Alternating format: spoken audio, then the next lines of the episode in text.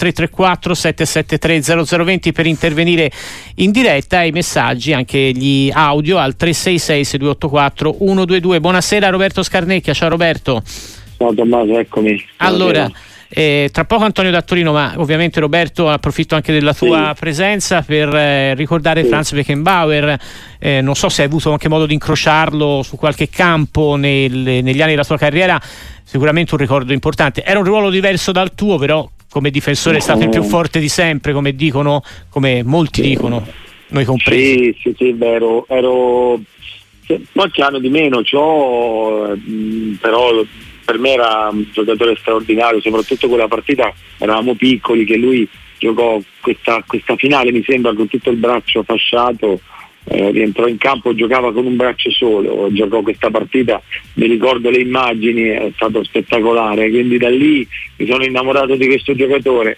Poi era veramente, veramente un signore in campo, era un giocatore da prendere per esempio, e avendo giocato anche con Franco, io ho giocato con Franco Baresi, mm, sì, l'abbiamo, che, che l'abbiamo sentito poco fa qui a Sportiva, ci ha mandato eh, un audio.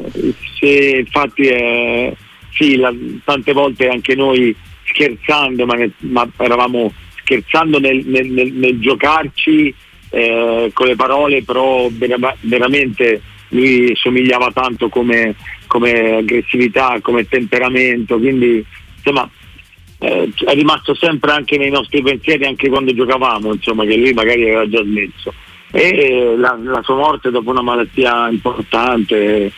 Eh, insomma, tutti, adesso tutti i telegiornali mi sono guardato un pochino prima, uh-huh. l'hanno ricordato, e fa piacere, perché comunque, ripeto, sono degli esempi che devono, ogni tanto devono essere ricordati, perché sono nello sport e soprattutto nel calcio in particolare eh, fanno molto bene ai ragazzi giovani che si affacciano adesso a questo sport. Eh sì, è così. Roberto Scarnecchia, grazie per questo ricordo di Franz Beckenbauer. Partiamo con il microfono aperto, diamo quindi spazio ad Antonio Da Torino. Ciao, benvenuto.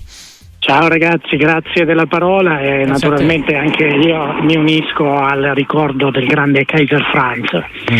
Sentite, io però volevo mh, parlare sempre della questione degli arbitri e del V A R, per chiedervi sì. la ragione per cui nel calcio non si fa il challenge, che è quella cosa che c'è in tanti altri sport dove si usa il V A R, e che secondo me avrebbe evitato il la problema. Chiamata della, della squadra sì, la chiamata, mm. esatto, che avrebbe evitato secondo me il problema che c'è stato in, in Inter Verona, no? Perché se il V A R non va a vedere, glielo chiede la squadra che si sente penalizzata sì. e poi si guarda. Ecco, come mai nel calcio non si fa? Eh, certo, non facendolo tu senti un po' l'impressione che qualcuno voglia mantenere il controllo, no, del gioco. Poi quando senti Sogliano che dice ma forse c'è qualcuno al di sopra che vuole controllare, eh, però gli dai ragione, perché eh, se una squadra non può chiedere l'utilizzo del V A R quando si sente penalizzata è un po' strano, ecco, okay. Quindi volevo sapere il vostro parere. Ciao Antonio, grazie. Quindi questo è il tema un po', no, di questi giorni, caro Roberto, lascio a te il commento. Sì.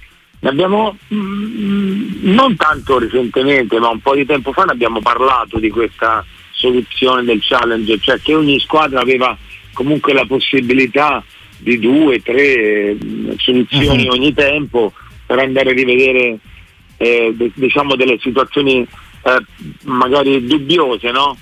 Eh, però ecco, sì. mh, anche, anche su questo tema del, del, della gomitata o di spallata se ne è parlato tanto, tanti sono da una parte, come dice che il giocatore del Verona, è vero che Bastoni gli ha, gli ha, gli ha fatto, diciamo, gli ha dato una spallata, però lui eh, si è buttato, l'altro dicono che è una gomitata, anche questo è veramente eh, tutti i social che ne parlano, tutti i media eh, sono veramente divisi. È chiaro che mh, la bilancia pende più sul, sul fallo che ha commesso Bastoni nei confronti del giocatore del Verona, perché comunque già, oltretutto un, un, un fallo che poteva, poteva sanzionare anche un cartellino, forse anche rosso, perché è gioco fermo, insomma, eh, senza palla, senza palla vicino, vabbè, comunque tante, tante ipotesi. E quello della, della, della, de un po' de, della possibilità della squadra eh, di poter intervenire o far intervenire il V A R su richiesta ci potrebbe stare, certo. si sta giocando sempre meno, eh. Infatti i minuti di recupero sono sempre di più, Tommaso, perché qui uh-huh, sì. si gioca sempre meno, si gioca per, per minuti, si sta fermi per aspettare, addirittura non c'è neanche più la, la bellezza, l'esultanza del gol, perché non sai mai se te lo dà, se non te lo dà, insomma dobbiamo un pochettino trovare un equilibrio che in questo momento abbiamo perso, eh. Quindi dobbiamo tutti quanti ritrovare un po' un equilibrio su queste situazioni, se no il calcio perde quello che ha di bello, che è vissuto da cento, quasi da centotrenta anni, ed è giusto che continui a vivere in questo modo, eh, lo sta perdendo, si sta perdendo la, l'immediatezza, la, come posso dire, il fatto che ti, che ti arriva il cuore in gola per un gol mm. perché poi te lo annullano, insomma. Eh, dobbiamo ridimensionarci un attimo. Allora andiamo a Milano, adesso c'è Riccardo. Riccardo, buonasera e benvenuto. Buonasera, buonasera a tutti, grazie per la possibilità di intervenire. Eh, io volevo soltanto fare capire una vostra considerazione, vorrei un vostro parere per quanto riguarda ehm, il decreto crescita che non è stato confermato. Di, c'è un po' di lamentele per quanto riguarda il fatto del mercato, perché adesso i contratti saranno più onerosi o meno, ma ora io non so se in Premier funziona così o meno, se anche loro l'hanno avuto o meno, però da lì escono penso tantissimi campioni proprio dai settori giovanili. Vedo anche quello che ha fatto l'Atalanta negli ultimi anni, come Scalvini, ai tanti Caldara, eh, come sta facendo la Juve con Allegri in questi ultimi due anni, dove stanno uscendo tantissimi giovani che poi giocano tanto, giocano poco. Quello eh, penso sia faccia parte del percorso di crescita, ma può essere che magari questo decreto crescita che non è stato confermato magari può essere più un'opportunità che in realtà invece un, un qualcosa che sia deleterio, perché magari c'è sempre un po' di pessimismo in Italia sulle cose, sulle novità, sui cambiamenti, ma potrebbe essere magari un qualcosa di positivo. Okay. Grazie mille, vi ascolto per radio. Ciao Riccardo, quindi si ritornerà il settore giovanile alla creazione dei, in casa dei, dei calciatori, secondo te, anche grazie a questo? Roberto? Ma eh, la, lo scopo, guarda eh, Tommaso, lo scopo è questo, cioè l'idea è questa, poi ehm, è, è molto più ampio, insomma io l'ho, gli ho dato una, così, una letta veloce, ma c- mh, ci sono... Cioè, i presupposti sono positivi, eh, poi bisogna vedere se in effetti poi si attua quello che si scrive, Tommaso, perché il problema uh-huh. è sempre quello, no? Perché poi magari purtroppo si prendono solamente alcune cose del, dei, dei decreti in generale e il resto si, si, si lascia un po'. Eh, io dico solamente che, che il fatto che bisogna... Mh, abbiamo pochi giocatori italiani bravi in questo momento, pochi campioni, dobbiamo essere sinceri, è inutile che ci nascondiamo, cioè noi non abbiamo i Mbappé, i Messi, Cristiano Ronaldo, non abbiamo questo tipo di giocatori, e gli Haaland non, non ci sono, eh, quindi credo che, che la scuola, il, il calcio giovanile, quindi il settore giovanile del, del, italiano va Va, va veramente sviluppato, tant'è vero che forse, non so se ne ho parlato con te Tommaso qualche settimana fa, io avevo pensato naturalmente sempre in collaborazione di fare proprio un'università del calcio, cioè dove da quando avevi tredici anni fino a sedici diciassette studiare tipo college, studiare e allenarti e giocare, cioè non cercare di dedicare proprio quella parte della tua vita a chi volesse realmente eh, fare questa carriera, perché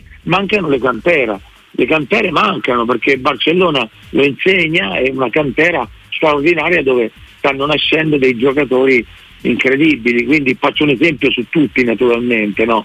Perché è abbastanza eh, così, abbastanza rilevante, e questo dobbiamo cambiare in meglio, dobbiamo far sì che i ragazzi eh, facciano questo, naturalmente mantenendo gli studi, ecco perché parlavo anche di, di, di università, che mantengono gli studi e giocano a calcio. Uh-huh. Questo forse è l'unica soluzione, no, per trovare una, una, un'alternativa alle grandi delusioni che abbiamo avuto negli ultimi anni, soprattutto sulle qualificazioni ai mondiali.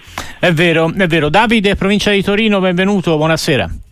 Ciao, ciao Roberto, grandissimo giocatore, io mi ricordo, sono del settantuno e mi ricordo quando eri in grandissimo, veramente che mi facevi impazzire. Grazie. Grande. Grazie. Ascolta, volevo solo pre- chiederti una cosa, ma la nostra scuola portieri è veramente decaduta oppure siamo sempre a livello medio, medio basso? Bene, caro, doma- la domanda di Davide. Guarda, guarda eh, Davide, ti devo dire una cosa, intanto grazie per i complimenti, ti devo dire una cosa che tra, stiamo parlando proprio di questo, e credo invece che in questo momento storico noi abbiamo dei portierini veramente bravi, sì. cosa, che, cosa che non abbiamo avuto negli anni scorsi, eh, Tommaso, dimmi se sei d'accordo, e eh, stiamo insistendo un po' su Gigio Donnarumma, che secondo me è un ottimo portiere, ma a ridosso di, di Donnarumma ce ne sono tanti, perché poi è un novantanove, quindi è talmente giovane che veramente può fare il portiere titolare per tantissimi anni, però dico che c'è mh, veramente mh, tantissimi portieri interessanti, e credo che questo sia merito naturalmente poi di ogni club che ha che scaglia allenatori dei portieri o allenatori dei portieri, per cui devo dire che la scuola dei portieri sta andando meglio di quella dei giocatori, ecco, come per, da, per farti una, un esempio, tra una differenza tra le due. Uh-huh. Quindi non c'è crisi nel ruolo, anche, no. anche, anche io sono d'accordo con te, eh. ce ne sono tanti no. bravi italiani, e vedo ad esempio Vicario, che è andato in Premier League, grande eh, prospettiva, ma anche e oggi avevamo appunto da sapere un po' come sta, perché si è fortunato Di Gregorio del Monza, mi sembra una, un'ottima, una, un ottimo portiere che è venuto Bravo. fuori, insomma ce ne sono tanti molto bravi. Ti leggo un messaggio, poi ci prendiamo anche una breve pausa e mh, ci sarebbe no, tra poco Eh, tra poco anche i prossimi amici al tre tre quattro sette sette tre zero zero due zero. Ti leggo il messaggio di Alessandra dal Napoli, eh, lanci lunghi su Raspadori, cambi senza senso, squadra disorientata, come potrà solo un ritiro sanare la situazione? Si parla del Napoli qui, Napoli in grande difficoltà. Sì, sì, ho detto anche sabato al microfono aperto, perché mi era fatta una domanda molto interessante su quelle che erano le condizioni attuali del Napoli e se poteva tornare, diciamo, nella lotta della Champions League. Io ho detto, guardate, quest'anno è abbastanza compromesso, è cercare di fare meno danni possibili, cioè cercare di mantenere questa posizione e cercare di, di, di, di rubare, rubicchiare, nel senso ovviamente buono della parola, non credo, un, un posticino, rosicchiare, ecco, forse è meglio il termine, un posticino in Europa, perché è un anno dove mentalmente non c'è, non c'è concentrazione, non c'è, purtroppo non, non riescono a ritrovarsi i ragazzi, è talmente poi veloce il campionato, Coppa Italia, eh, Champions League, sono talmente veloci le competizioni, talmente si susseguono che difficilmente hai tempo di recuperare, soprattutto quando ormai sei al giro di boa, perché eh, siamo, siamo alla fine del girone d'andata, ed è veramente veramente molto complicato che il Napoli possa ritornare quello dello scorso anno. Deve, come dicevo prima, cercare di limitare i danni e cercare di rosicchiare piano piano punti per almeno conquistarsi un posto in Europa.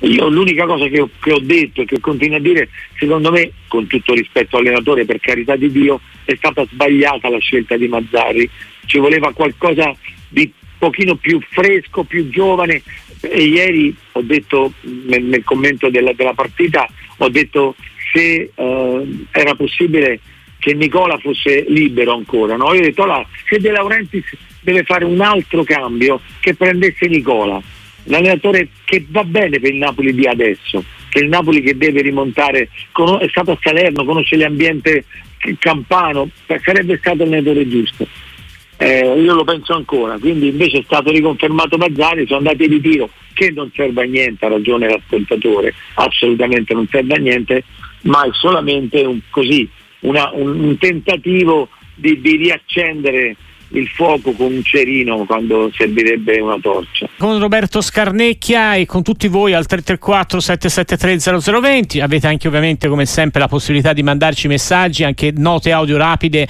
al tre sei sei sei due otto quattro uno due due. Ti leggo un messaggio, eh, Roberto, per aprire questa seconda parte. Ci scrive Stefano D'Annovara, riallacciandoci al discorso appena fatto sui portieri: perché non riusciamo a fare la stessa cosa con gli attaccanti, che non sono all'altezza degli anni passati?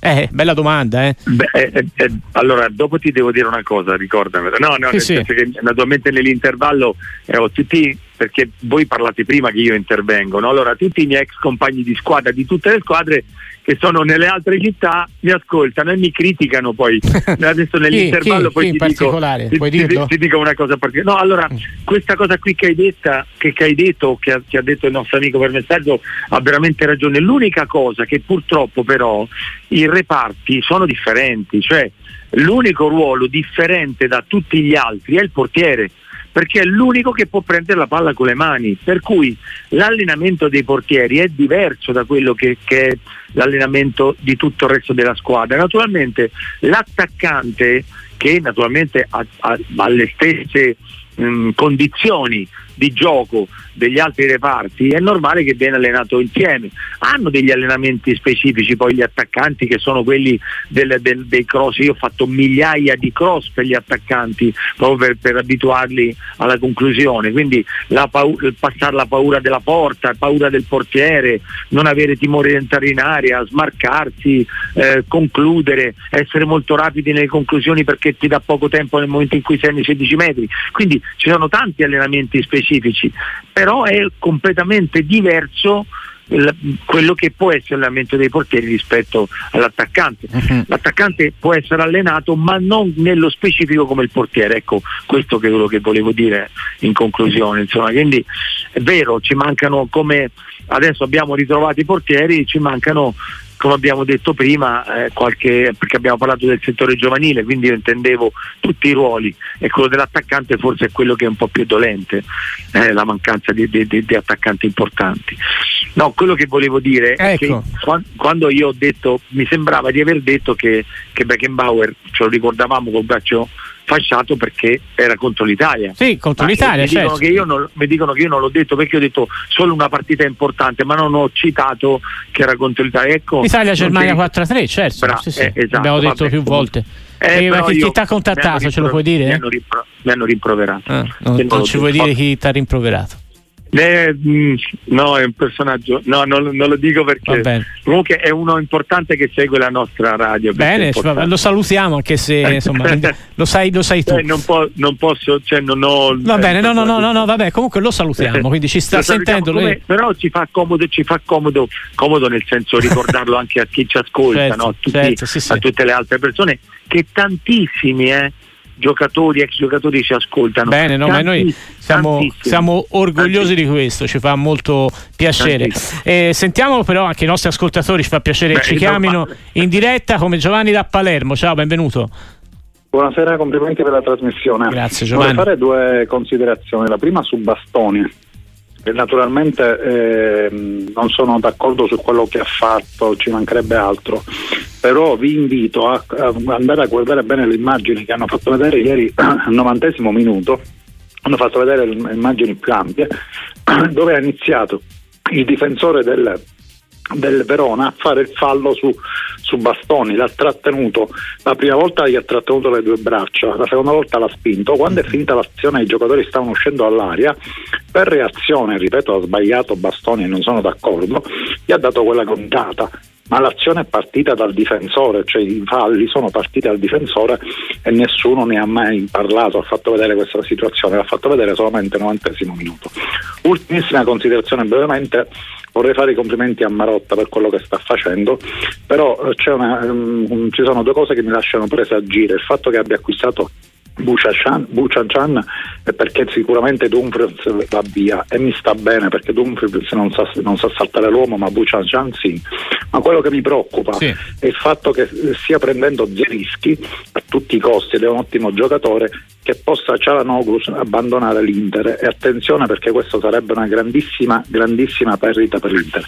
Grazie, okay. Complimenti ancora per la trasmissione. Okay, grazie a te Giovanni da Palermo. Quindi l'errore, la scorrettezza reciproca Bastoni e Duda, mentre per quanto riguarda il lavoro di Marotta, tra l'altro appunto ci ricordava l'acquisto di Buchanan nella sessione di questo inverno. Prego Roberto. Ma allora mh, sul sì, è vero che all'inizio è stato giocatore del Verona e poi, ripeto, spallata, gomitata, mh, è stato un po' misto, eh, però in effetti all'inizio c'è stata un, un, una reazione del giocatore di, del Verona prima, se andiamo a guardare l'azione, è vero, perché io me la sono guardata apposta perché c'erano talmente dei pareri contrastanti che volevo vederla io proprio bene in diretta, e comunque Bastoni poi naturalmente rispetto alla reazione del giocatore del Verona lui ha esagerato, no? E come magari ha esagerato anche il tuffo del giocatore del Verona, non lo so, bisognava stare lì e bisognava eh, vederlo meglio, quindi lascio, lascio l- ognuno il, il proprio pensiero. Per quanto riguarda Beppe, assolutamente complimenti Marotta, sono questi anni che l'Inter ha sofferto anche a livello economico, è stato veramente un grande, ha fatto veramente, ripeto, è un, è un amico e lo stimo eh, non solo come amico ma lo stimo veramente anche come direttore generale, credo che sia veramente il migliore in questo senso, in, in senso assoluto, insieme a, a, anche a Giovanni Carnevale che ha fatto de, de, un lavoro col Sassuolo incredibile. Però non voglio togliere nulla a nessuno, eh, però io di, cerco di essere sempre eh, di, di, di obiettivo per quanto mi riguarda naturalmente, e per cui questo, per il resto sulla campagna acquisti Çalhanoğlu che andrà via o altri giocatori, io sono convinto che se dovessero andare via dei giocatori eh, c'è sempre un rimedio perché c'è Beppe Marotta che poi pensa al calciomercato. Allora Giuseppe da Agrigento è in collegamento con noi, ciao, benvenuto. Sì, salve, ciao, buon, buonasera a tutti e complimenti alla trasmissione. Allora, io sono un po' sassito, uno che telefona spesso e vi seguo sempre. Allora, una cosa, sono juventino, ma non voglio fare per le solite polemiche, anche se è chiaro che mi duole molto vedere insomma certi, certi errori di quest'anno, quantomeno pro, contro, Inter, Juve, perché questo è, il duello stanno per lo scudetto è questo. Io voglio dire solo soltanto una cosa, che forse dando per scontato in generale la buona fede, perché poi non, la matematica certezza non ce l'ha nessuno della buona fede, io dico, anche perché posso capire che né voi né altri in TV possono dire o fare relazione senza prove, è chiaro, però dico una cosa, com'è che quando c'è un favore per la Juventus ogni tanto subito si vede? Per esempio faccio un esempio, Juventus Bologna di quest'anno, il rigore negato in effetti al Bologna, ma poi c'erano stati due rigori negati alla Juventus, detto da, da opinionisti e da ex arbitri, cioè non lo dico io, così come quello con la Salernitana, hanno fatto vedere il fallo prima del, dell'espulsione, della punizione e quindi della seconda ammonizione del giocatore della Salernitana, che in effetti c'era un fallo che matematicamente voi sapete non poteva intervenire il V A R perché eh, non è, c'è stato un gol, quindi c'è stata soltanto mm, mm, certo. la pressione, e poi due rigori, ma uno sicuramente al quaranta, quaranta secondi all'inizio. Bene, arriva Giuseppe alla sintesi, una cosa, è un, non lo so, è una cosa strana, è un, un, un fenomeno sociale, non ti vede più no. tutti gli altri errori contro la Juventus, questo che vi saluto. Allora, alcuni ah. errori vengono evidenziati più di altri, eh, che pensi Roberto? Io penso credo. che ci sia poi, no, penso che non sia così, onestamente, mm. penso che ci sia un equilibrio poi alla fine del, del, del campionato, se quando si fanno le somme, si diranno le somme, credo che ci sia molto, molto equilibrio tra... Eh, diciamo ri, mh, parlo di rigori, ma non è che non dico rigori, eh, o comunque situazioni favorevoli e situazioni meno favorevoli o comunque contestate, credo che si pareggi sempre, mh, difficilmente pende più da una parte o dall'altra, poi ripeto magari sì, no, diceva cose... Giuseppe che secondo lui ovviamente sì, non sono d'accordo Juve, no sì. che alcuni cioè, errori vengono giudicati più o meno anche a livello di, di, come dire, di commenti a, a seconda della, della squadra, e dei van... io non so, sì, posso essere stato. d'accordo chiaramente, penso no, che, cioè, no, alla buona fede proprio... come sempre, però assolutamente lui ha il suo pensiero e lo rispetto, ecco. No, no, Tommaso, stavo proprio dicendo questo nella fine certo. del mio discorso, dove comunque ci sono poi alcune squadre che vengono prese più di mira perché magari sono quelle più eh, importanti, più quelle che sono, che sono abituate a vincere, quelle che vincono, quelle che... Insomma, è normale che tante volte queste squadre sono prese in considerazione molto più di altre, e questa credo che sia assolutamente una, una realtà. Eh, per cui ci sta magari una critica eh, più, più continua magari alla Juventus rispetto magari a, al Verona stesso, faccio un esempio, certo. ci sta, è normale, quindi lo, dobbiamo tenere in considerazione anche naturalmente la storicità del club, no? Allora, un po' di messaggi prima di chiudere il nostro microfono aperto. Roberto, c'è ad esempio chi, ci chiede, chi ti chiede, visto che si riparte con la Coppa Italia, come vedi la partita dei quarti di domani tra Fiorentina e Bologna? Un amico tifoso rossoblù dice di essere, insomma, tifoso del Bologna. Belli, bellissima, bellissima, per, bellissima perché sono le due squadre e adesso si sta aggregando anche il Torino, che sono la rivelazione di quest'anno. Quindi proprio sarà una bella partita. Hanno avuto tutte e due un momento di appannamento, ma ci stava prima o poi, cioè tal- andavano talmente a mille che un, a- un attimo di, di, di, di calo ci doveva essere. Se l'hanno avuto ottenuto tutte e due nello stesso momento. Mm. Quindi adesso vedremo questa partita domani e poi vedremo Che, che il proseguo del campionato, però veramente stanno facendo veramente molto bene tutte e due. Eh, tuo amico Thiago Motta ci ha detto tante volte Thiago, grande stile molto. E poi grande, ovviamente, mh, come dire, mol, molta stima là è anche di, di Vincenzo Italiano, sì, sono due tecnici Italiano in, grande, in grande ascesa, eh, tutti e due. È vero, assolutamente mm. vero, due grandissimi allenatori, al di là degli allenatori, al di là dell'amicizia che mi lega con Thiago, ma anche Italiano eh, è un allenatore, sono due allenatori, mm-hmm. perché ti ricordi che io parlo di gestori e di allenatori, loro sono due allenatori. E, e chiaro... poi ci sono altri gestori che poi ti dirò quando prendiamo in considerazione altre squadre. Va bene, e invece ti chiedono anche, visto che insomma è la tua, la tua partita, il derby della, di Coppa Italia, sì. come, come, chi, chi ci arriva meglio? Ti chiede Rocco.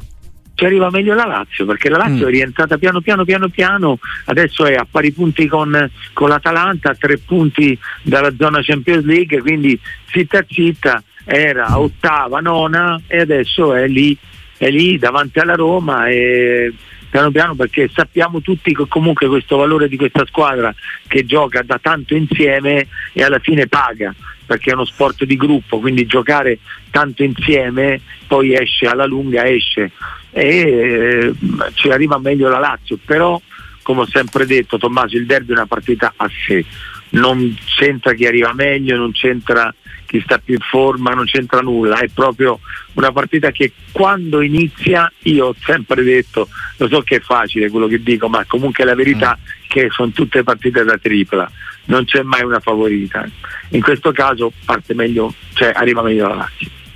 La domanda sulla Juve, no, è con eh, un amico che ti chiede: vorrei un parere da Roberto, ho l'impressione che Weah giochi meglio a sinistra dove è portato a tirare col suo destro, eh, non si è visto non tanto, eh, ha avuto anche degli infortuni, sì. Weah eh, come dire, questa è un'idea è che ti piace? Questa... È, ver- è, è vero, ma c'è, c'è Kostic, c'è Chiesa, cioè, mm. è, è un po' co- a meno che, ecco, una cosa non ho capito, che infatti volevo chiederti anche a te, così ne approfittiamo qualche secondo, perché sì. Kostic non gioca a destra, che, che è mancino, e gioca a sinistra? Io guarda, è una bella domanda, però eh, come dire, eh, qui bisognerebbe chiederla a Max Allegri, eh, non... sì, no, ma quando mi capiterà di parlare con Max glielo chiedo, perché magari in un'intervista, perché non riesco, secondo me lui, essendo così rapido, così col piede così fantastico, a destra sarebbe l'ideale, mi, mi, mi, dare, mi verrebbe da dire un Salah leggermente meno attaccante, leggermente meno veloce, però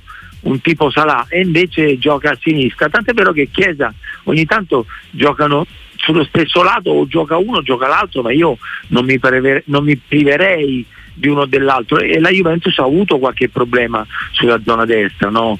In quel, tant'è vero che si parlava di Berardi, quindi mh, non so, boh, è una, una cosa no, che no, ti, guarda, ti risponde sempre... invece dalla redazione, anzi da, da qui da, eh, con me Marco Conterio, e Allegri non gioca con esterni dal piede opposto e quindi è quello il motivo principale. Beh, è un po' la vecchia maniera, insomma. Ha ragione Marco, eh. Eh, però, però Chiesa gioca a sinistra, sì, però eh, insomma eh, lo sposta, eh, vabbè, comunque per Kostic no. diciamo questo vale, eh, poi dice invece un altro amico che ti chiede se secondo te l'Inter non è che dia in questo frangente un po' di segni di nervosismo?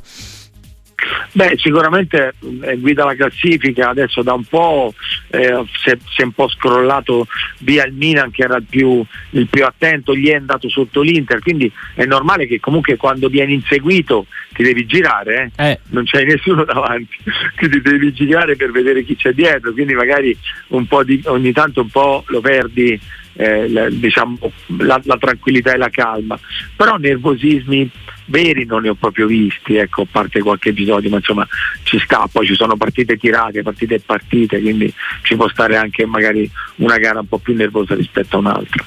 Roberto Scarnecchia, buona serata, ci sentiamo presto qui su Sportiva, ti saluto. Grazie a te Tommaso, ciao a tutti.